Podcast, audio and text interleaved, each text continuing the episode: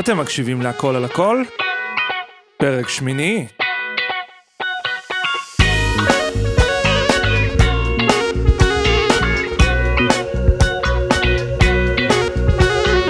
מה המצב חברים וחברות, זמרים וזמרות, ברוכים הבאים להכל על הכל, הפודקאסט הראשון בעברית שעוסק בשירה, פיתוח קול, זמרים, זמרות וכל הדברים האלו הנפלאים שקשורים למכשיר המופלא הזה שאנחנו נולדים איתו.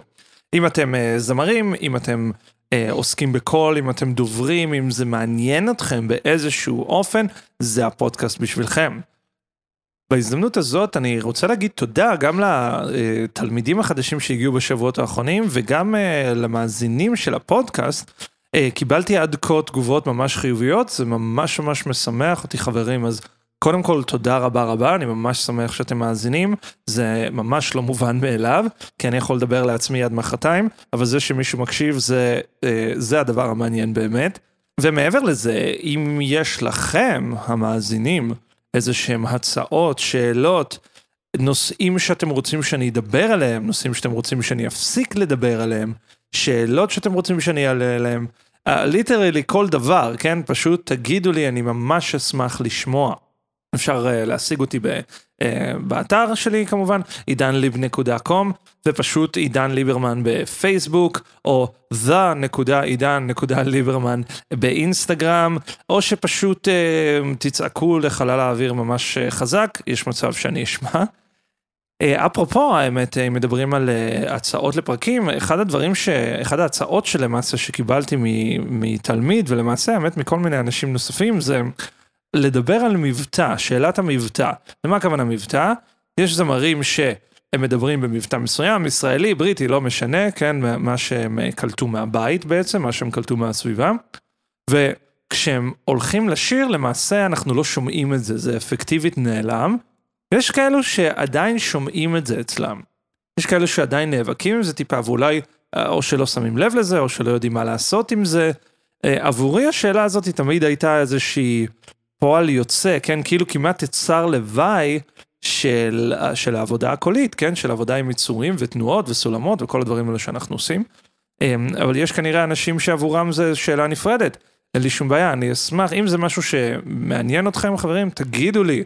בהחלט תגידו לי, אני אשמח לשמוע, ואם זה מעניין, נקדיש לזה פרק.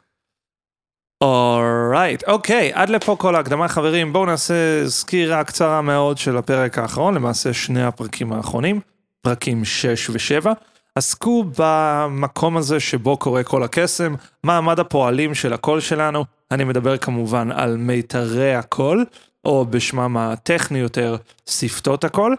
דיברנו על מה הם, איפה הם נמצאים, למה אנחנו צריכים אותם מבחינה אבולוציונית, כן? למה בעצם הם שם, ואיך אנחנו בעצם גורמים להם לעבוד, כן? איך אנחנו משתמשים בהם בשביל שירה, ולמה להכיר אותם ולהפעיל אותם זה כל כך חשוב שמדברים על פיתוח קול uh, באופן כללי, וכמובן ככל שאנחנו מעמיקים ורוצים להשתפר כזמרים, צריך להכיר את זה יותר ויותר. דיברנו על כך שיש שרירים ש... סוגרים ופותחים אותם, כן, למטרות נשימה, ודיברנו על כך שיש שרירים שסוגרים בשביל שיעבור דרכם אוויר, כן, כדי שנוכל לדבר, ויש שרירים שמותחים אותם, כן, למעשה מעריכים אותם, כדי שנוכל לעלות לגבוהים, ויש שרירים שמכווצים אותם כלפי מטה כדי שנוכל לדבר בנמוכים, סלאש אה, אזור הדיבור הרגיל שלנו. כן? אה, אם פספסתם את זה חברים מאוד ממליץ לחזור אחורה זה אה, פרקים ככה די יסודיים שמאפשרים לנו להכיר את המערכת אבל אם הקשבתם ועכשיו אתם בפרק הנוכחי אתם בטח מתים על כך שאני אסתום את הפה כבר ואתחיל לדבר אז הנה. דיברנו על כך שבשביל השיר אנחנו בעצם מפעילים שלוש מערכות שונות נכון? דיברנו על כך שיש לנו את מערכת האוויר או את הכוח כן, שמדובר בעצם על הריאות והשרירים שמאפשרים להם להכניס ולהוציא אוויר, השרעפת, הצלעות וכולי וכולי. דיברנו על מערכת הרטט, כן?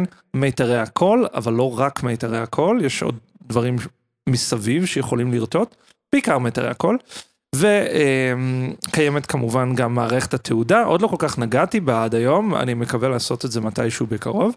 שמעצבים את הסאונד. אז עכשיו, אחרי שהכרנו קצת את מערכת הרטט ואת מיתרי הקול, בואו נלך אחורה. זה לא באמת אחורה, כן? כי הכל עובד כל הזמן, אבל פדגוגית לצורך העניין, בואו נלך אחורה, ונדבר על מערכת הפאוור, הכוח, כן? מה שמניע את כל העסק הזה שנקרא שירה, אה, מה שמניע את הקול שלנו, וזה כמובן האוויר.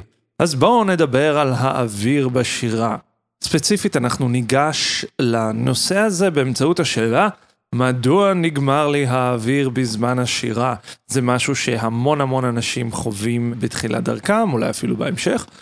ואנחנו ננסה רגע לגעת בשאלה הזאת וממנה לקחת אותה כאיזה נקודת מוצא וממנה להבין בעצם מה זה הדבר הזה שנקרא מערכת הנשימה עבור שירה, כן? או יותר נכון, מה התפקיד של, תפקיד של כוח, כן? בעצם כמו דלק, אנחנו, אנחנו נדבר על זה עכשיו.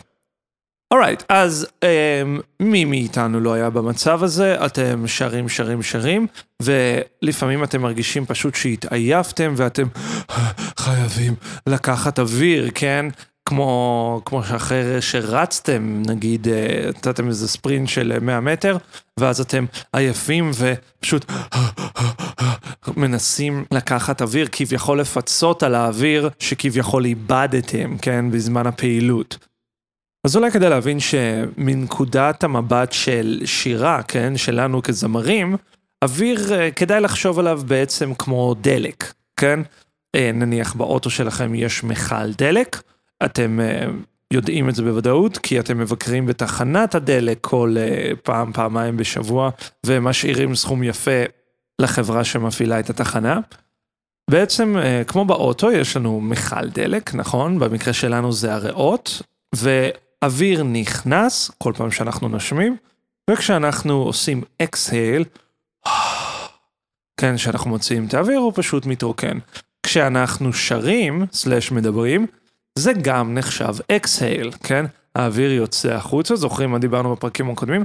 האוויר בדרכו החוצה נתקל במטרי הקול שמתנגדים לו, הם רוטטים, כן, והוא עובר במידה כזו או אחרת, על זה נדבר היום, ויוצר סאונד.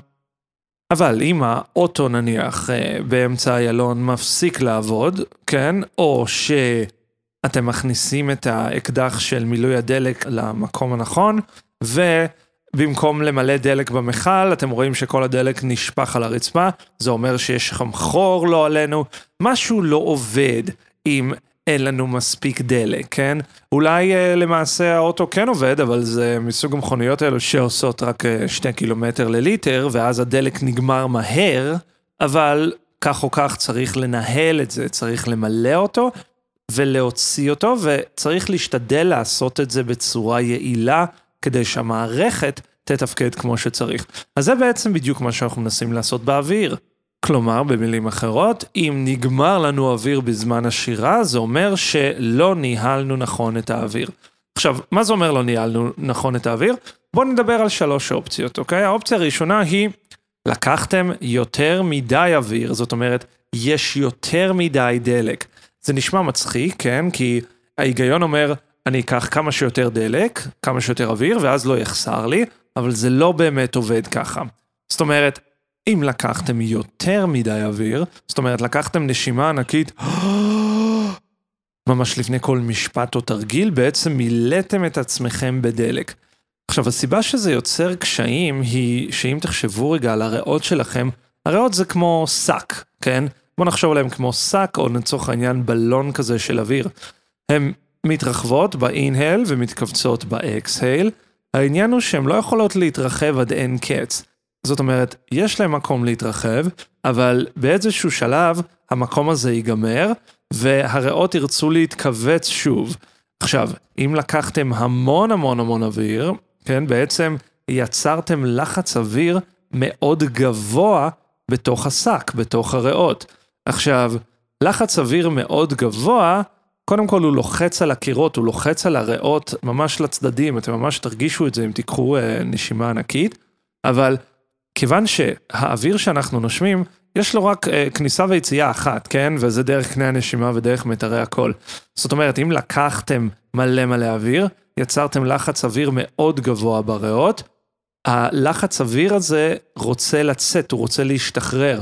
אין לו דרך אחרת להשתחרר, זולת דרך מיתרי הקול. במילים אחרות, כמו שנכנסה נשימה ענקית, ככה רוצה לצאת נשיפה ענקית. עכשיו, אם תזכרו, מטרת מיתרי הקול, בעצם כל הג'וב שלהם זה בעצם להתנגד לאוויר. אז מה עשיתם? לקחתם המון המון אוויר, ועכשיו ביקשתם ממיתרי הקול שיעצרו את לחץ האוויר המאוד מאוד גבוה שיצרתם בריאות. במילים אחרות, הטלתם עליהם מטלה מאוד קשה. הם צריכים לעבוד נורא נורא קשה בשביל להחזיק את הלחץ האוויר המאוד מאוד גבוה הזה.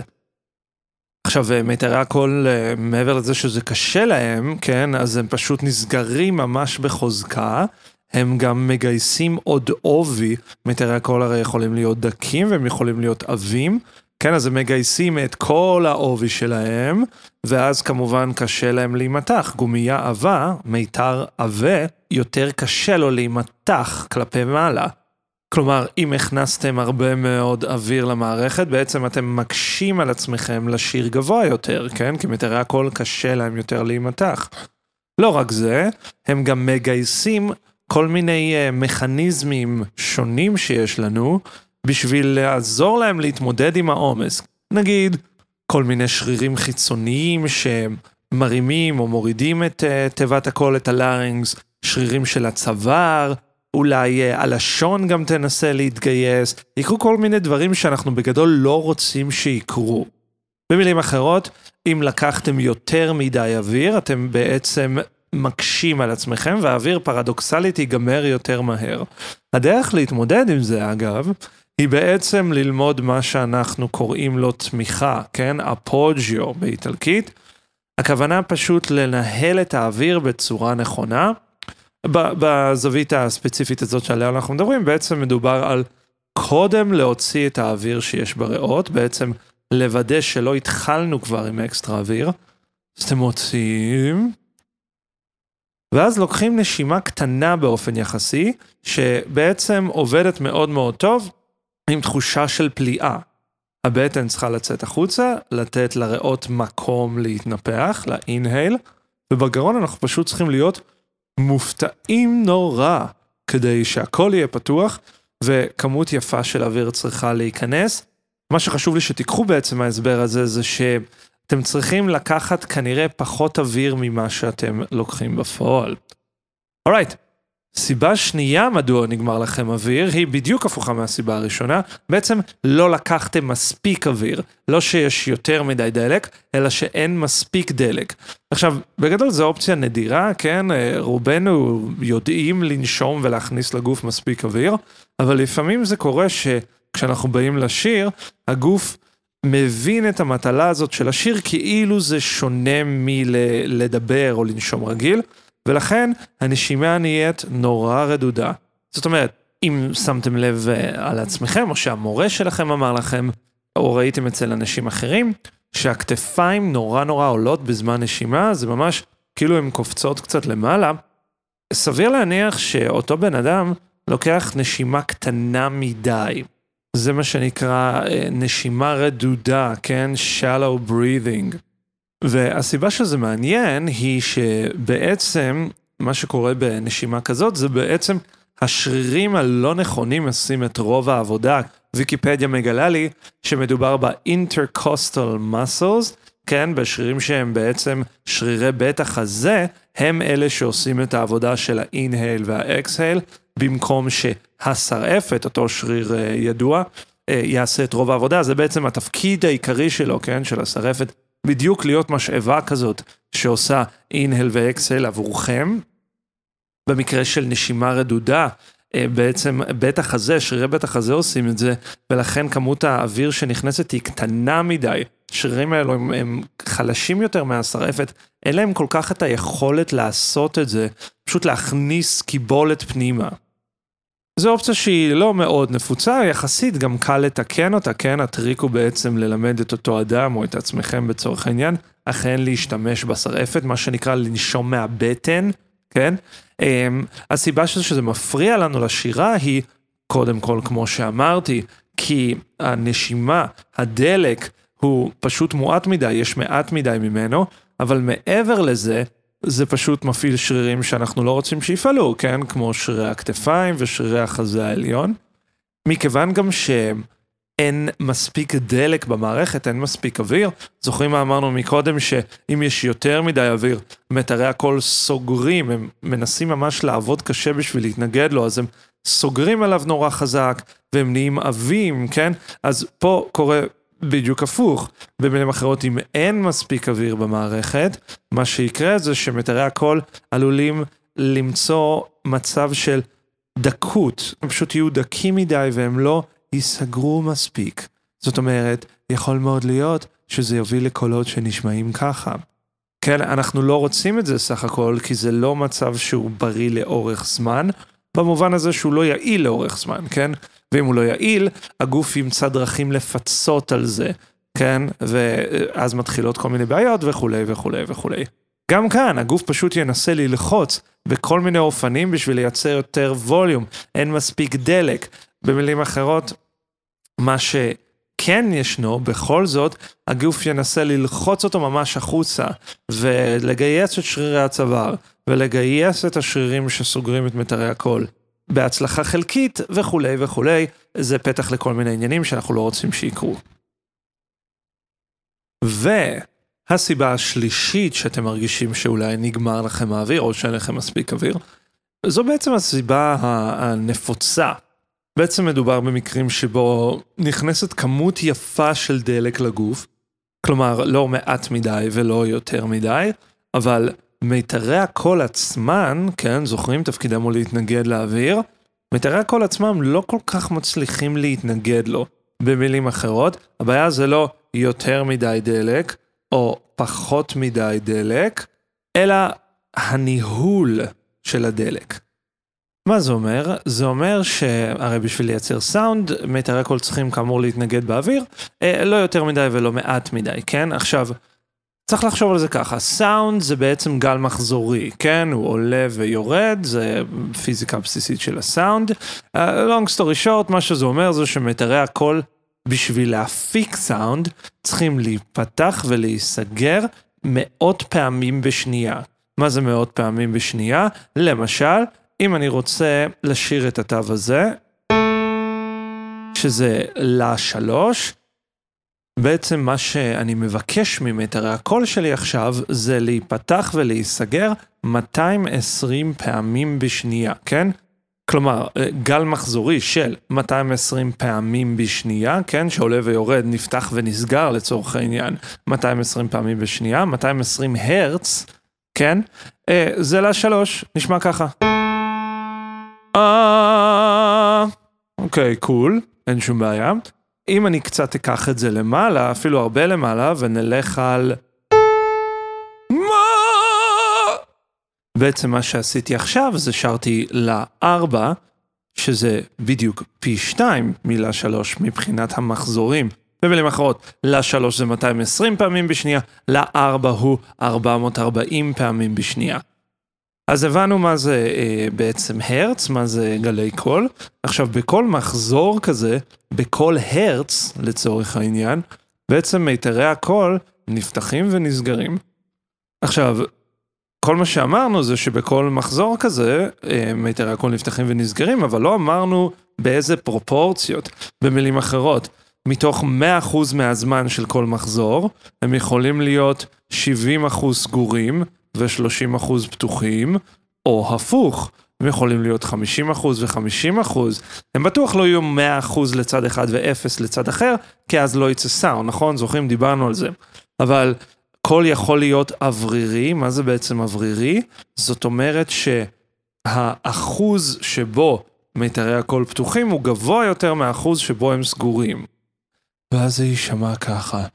בכל, בכל הרץ כזה, מיתרי הקול יותר פתוחים מאשר סגורים. המונח הטכני כדי לתאר כמה מכל מחזור הם סגורים או פתוחים הוא closed quotient, כן? CQ, closed quotient, בעברית מתרגמים את זה כמשך סגירה. זאת אומרת, משך סגירה נמוך, זה אומר שבכל מחזור מיתרי הקול יותר פתוחים מאשר סגורים. זה נשמע לנו אוורירי.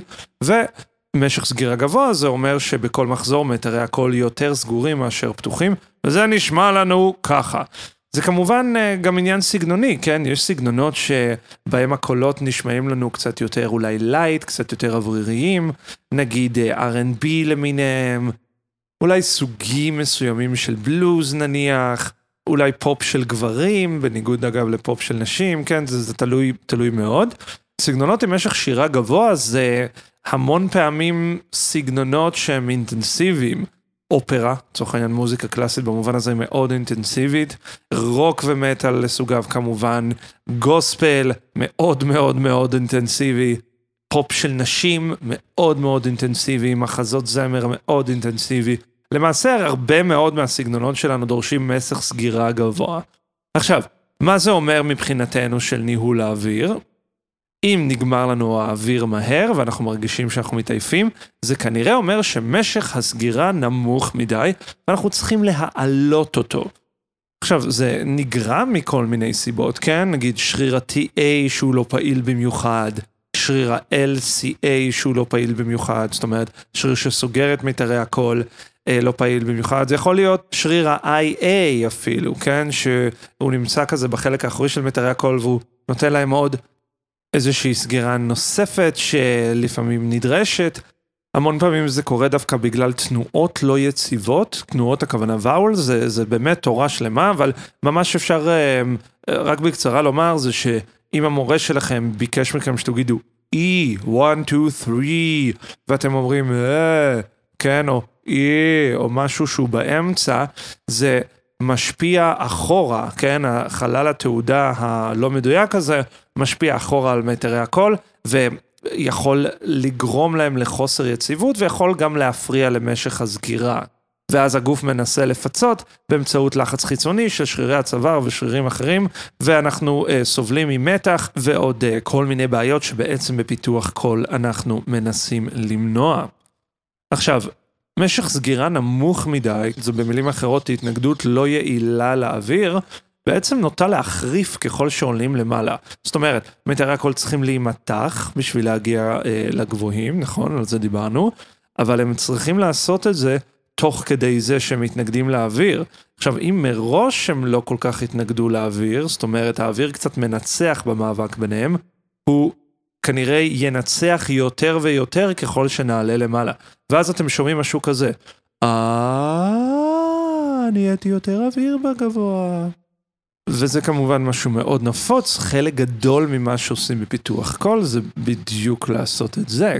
בגלל זה גם המורים שלכם, אני מקווה לפחות, עובדים איתכם כל כך הרבה על הנמוכים, כן, על הנמוכים והאמצעים, כי מה שלא לימדתם את המערכת שלכם לעשות איפה שנוח, יהיה קשה מאוד ללמד אותם איפה שלא נוח. או צורה אחרת לנסח את אותו דבר, כשאנחנו עולים, עוזבים את האזור הדיבורי ועולים לכיוון הגבוהים, בעצם כמות ההתאמות והשינויים שהגוף צריך לעשות היא הרבה יותר גדולה ממה שהוא צריך לעשות בנמוכים.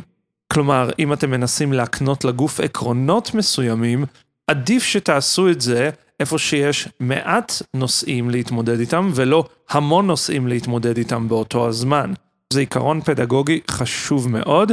אם אתם נורא רוצים גבוהים ואמצעים והמורים שלכם מתעקשים איתכם על הנמוכים, זאת הסיבה. סביר להניח שהם צודקים. אוקיי, חברים, אה, אני חושב שאנחנו נסיים פה, כדי שהפרק הזה לא יהפוך לשעתיים וחצי, אתם יודעים שאני אוהב לדבר. ניסינו בפרק הזה לגעת קצת בשאלת האוויר בזמן השירה, אנחנו ממש נגענו על זה בקצה המזלג, אבל אני רוצה שתיקחו מפה אה, כמה עקרונות מאוד בסיסיים, והם לא לקחת יותר מדי אוויר, לא לקחת פחות מדי אוויר, ולנהל נכון את האוויר. אם אתם תוהים איך עושים את זה, זה בסדר גמור, אתם לא צריכים לעשות את זה לבד, תמצאו מורה שמבין את הנושא הזה ויכול לעזור לכם איתו. סך הכל אה, בשביל זה אנחנו כאן, בשביל זה אנחנו לומדים כל כך הרבה, ובשביל זה אנחנו עובדים כל כך הרבה על עצמנו ועל קולות של תלמידים. אני אשמח לשמוע כמובן מכם הערות, הערות עם עין, הצעות, שאלות. אני גם רוצה להתנצל שהתדירות של הפרקים קצת ירדה, היא כנראה תמשיך להיות נמוכה בקרוב, אה, פשוט כי אה, זה חודש קשה מאוד, חודש אוגוסט, מעבר דירה, עוד מיליון ושתיים דברים שקורים. אין לי ברירה אלא אה, להתמודד איתם. הפרק הבא אה, שווה לכם לחכות אליו, כי אנחנו סוף סוף ניגע בדבר הזה שכולנו כל כך רוצים לדעת בעצם. למה קשה לשיר בגבוהים ו- ואיך עושים את זה, אז יש למה לחכות. עד אז חברים, שלחו לי מייל, עידן ליב, שטרודל ג'ימל נקודה קום, תמצאו אותי בפייסטוש ובאינסטוש, אני אשמח לשמוע הצעות לענות על שאלות. מי שעוקב אחרי באינסטגרם, שתדעו שלפעמים אני מעלה קטעים מאימונים שלי, כן? או בסטוריז או ממש לפיד, ביצועים של שירים, כן? אתם יכולים לראות את התהליך שאני מעביר את התלמידים שלי, וכמובן עובר בעצמי, זה לא מפסיק אף פעם. עד הפעם הבאה חברים, תשירו, תדברו, תצחקו, תעשו ניסויים עם הקול שלכם, תגלו את הדבר הזה ואיך אפשר להשתמש בו, תהנו ממנו, ואנחנו נשתמע בפרק הבא.